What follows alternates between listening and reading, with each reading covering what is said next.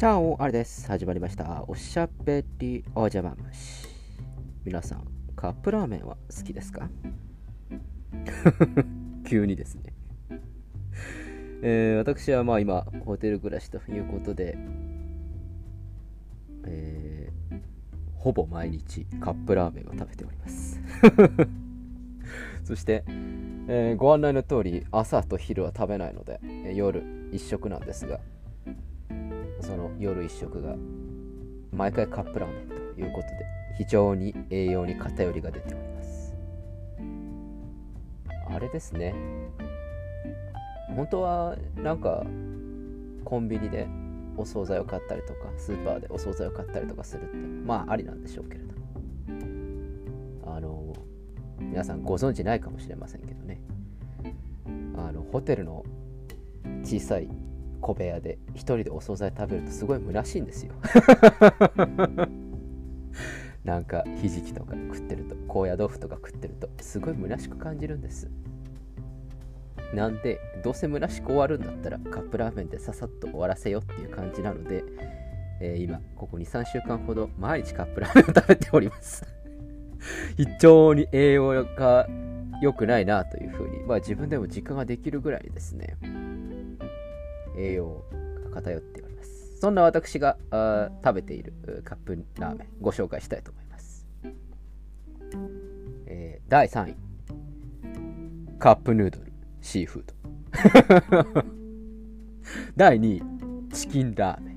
そして堂々のダブルスコアで第1位。どん兵衛赤です。どん兵衛のあの天ぷらそばのやつですね。あれが一番僕は美味しいなと思って。重宝して食べております。えー、大体まあ月曜火曜水曜木曜ですね。この4日間はカップラーメン生活に今なっているということなのですが。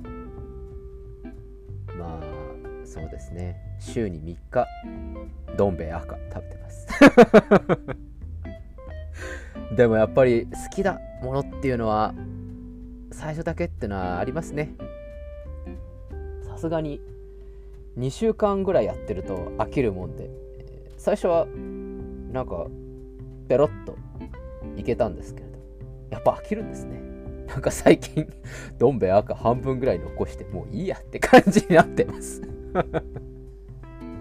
えー本格的に食生活が3週間で乱れてしまったなという感じがするので、えーちょっとこうそろそろなんかうまい具合なものをアイディアをですね考えようかなと思っています。あのー最初の当初の考えではですねカップラーメン食って残りの栄養素についてはあサプリメントでも飲んどきゃいいんじゃないかと思ったんですよ。安直ですよね。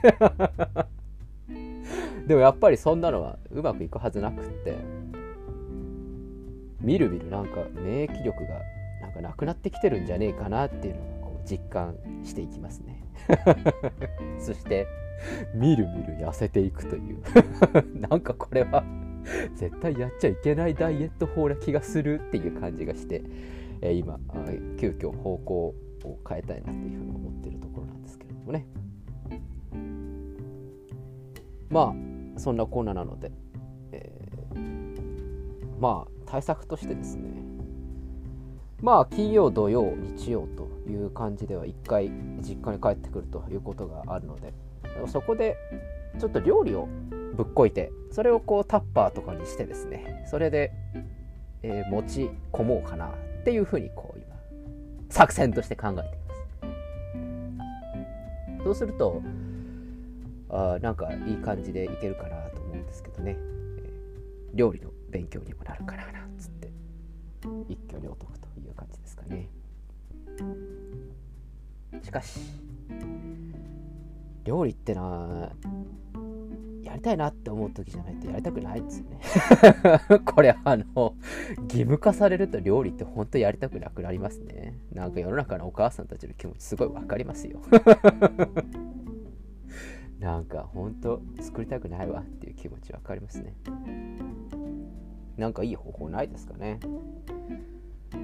まあカップラーメンばっかり食っているというのは本当に体に良くないんだろうなと思いながら。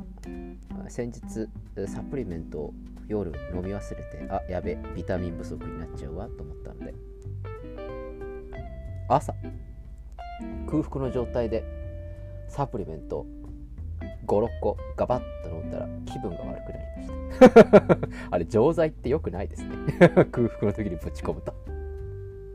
えー、さあのそれを飲んでからですね30分間ぐらいしてからすっげえ具合が悪くなっちゃってすぐガスター10飲んじゃいました。もう薬漬けじゃねえかよっていうような感じになってしまいました。そして本当にこう栄養が取れていないと体力もどんどんどんどん落ちていってですね、2時間ぐらい喋ったらもうヘトヘトみたいな感じになって、えー、朝シャワーを浴びてもうそれだけで疲れちゃうみたいな感じになっているので、あ、これはますますやばいなというふうに思いまして、まあ、今に至るということです。やっぱり栄養っていうのは偏っちゃいけませんし、どんなにまあうまいかなっていうものでも飽きるんだなっていうふうに思います。こんな時に私単身赴任みたいな感じでね。まあまあまあ万が一。こう週末婚みたいな感じで。金土日は嫁とみたいな感じだったら。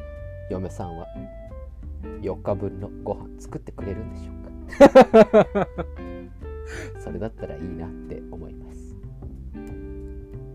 どうなんですかね。飲み子諸君の皆さんの中でうちの旦那は単身赴任したことがあります。その時にはこうこうこんな感じでやってましたみたいな。あったらお聞かせ願いたい。単身赴任にすると最初はなんかあれ？って思うらしいですけど途中から慣れてくるみたいで単身赴任が終わってこうもう一回一緒に住まなきゃいけないってなるとなんかうざく感じるらしいですね。なんで旦那いるの？みたいな。そうやって言われるんだよ。って愚痴られたことがあります。かわいそうですね。っつって。話をしたことがありますけれども。やっぱりこう一回距離的なものがこうなると心地よくなりますよね。一回離れると。あいないわ。って最初は寂しいかもしれませんけど。まあ2日も3日もすればまあまあまあって感じですよね。でましてや1ヶ月に1回ぐらい帰ってくるみたいなペースで、まあ、そういういわゆる単身赴任というものであればまあそれが3年間ぐらい続いて4年目ぐらいに急に一緒に住むってなったらああもうイライラするって なんかなるような気持ちはすごくわかる気がします。男の人の方っていうのはね多分そんなにイライラしないというかどちらかというと男の人の方がそういうところはなんかこう寂しがりや気質なところがありますからやっとこう家族と一緒に住めるなみたいな感じでこう意気揚々と帰ってみたらだから邪魔者扱いされると いうような感じになるのでしょうか。部長も大変ですね。なんて言いましたよ。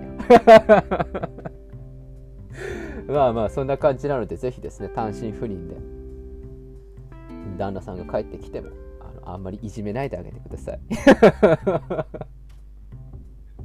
そして、えー、1ヶ月に1回帰ってきた時ぐらいは、なんかうまいもんでも食わせてやってください。そして、単身赴任をしている旦那さんの方も帰ってきたからといって横柄になることなく家族サービスたくさんしてあげてほしいなというふうに思います。家族サービスができる相手がいるというのはとてもいいことなんですよ。私なんてサービスする相手いませんから セルフサービスですよ。言ってみりゃ。まあまあまあ。そんな感じで、えー、今日はカップラーメン事情。そしてカップラーメンは食べ過ぎると飽きるという話。単身赴任をしている。旦那さんにはちょっとだけ優しくしてあげようというお話でした、えー、今日もまとまりがないお話でご清聴ありがとうございました、えー、それでは今日はこの辺でお開き。おやすみなさいか。おはようございます。また明日お会いしましょう。アディオス。